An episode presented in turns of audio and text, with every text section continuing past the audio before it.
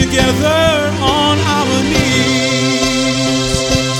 When I fall on my knees with my face to the rising sun, oh Lord, have mercy on me. Welcome to Words of Inspiration with your host and teacher, Audley McLean. And now let's hear from Audley. On this blessed day of remembrance, I want to read from John's Gospel, the Gospel of John, chapter 19. And it was the preparation of the Passover, and about the sixth hour. And he said unto the Jews, Behold your king. And they cried out, Away with him, away with him, crucify him. Pilate said unto them, Shall I crucify your king? The chief priests answered, We have no king but Caesar. Then delivered he him therefore unto them to be crucified. And they took Jesus and led him away. And he, bearing his cross, went forth into a place called the place of a skull, which is called in the Hebrew Golgotha, where they crucified him, and two others with him, on either side one, and Jesus in the midst.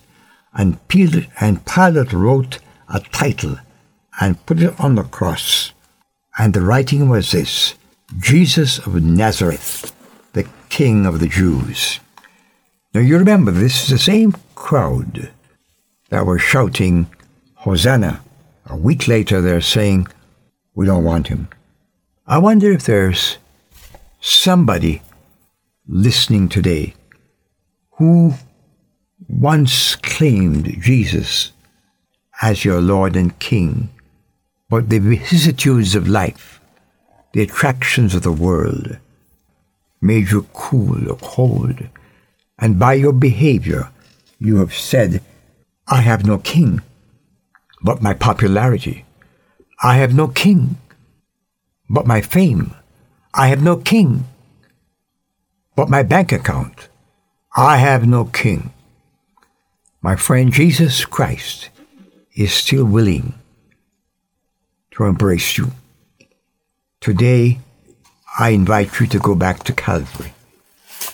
To Calvary, Lord, in spirit now, our weary, wayward souls repair, to dwell upon thy dying love and taste its sweetness there, sweet resting place of every heart that feels the plague of sin, yet knows the deep, mysterious joy of peace with God within. There, through thine hour of deepest woe, thy suffering spirit passed, grace there its wondrous victory gained, and love endured its last. Dear suffering Lamb, thy bleeding wounds with cords of love divine have drawn our willing hearts to thee and linked our life with thine. Thy sympathies and hopes are ours. Dear Lord, we wait to see creation all below, above, redeemed and blessed by Thee. Our longing eyes would fain behold the bright and blessed brow, once wrung with bitterest anguish, wear its crown of glory now. Why linger then? Come, Saviour, come, responsive to our call. Come claim thine ancient power and reign the heir and Lord. May this be our prayer. For Jesus' sake. Amen. I've wandered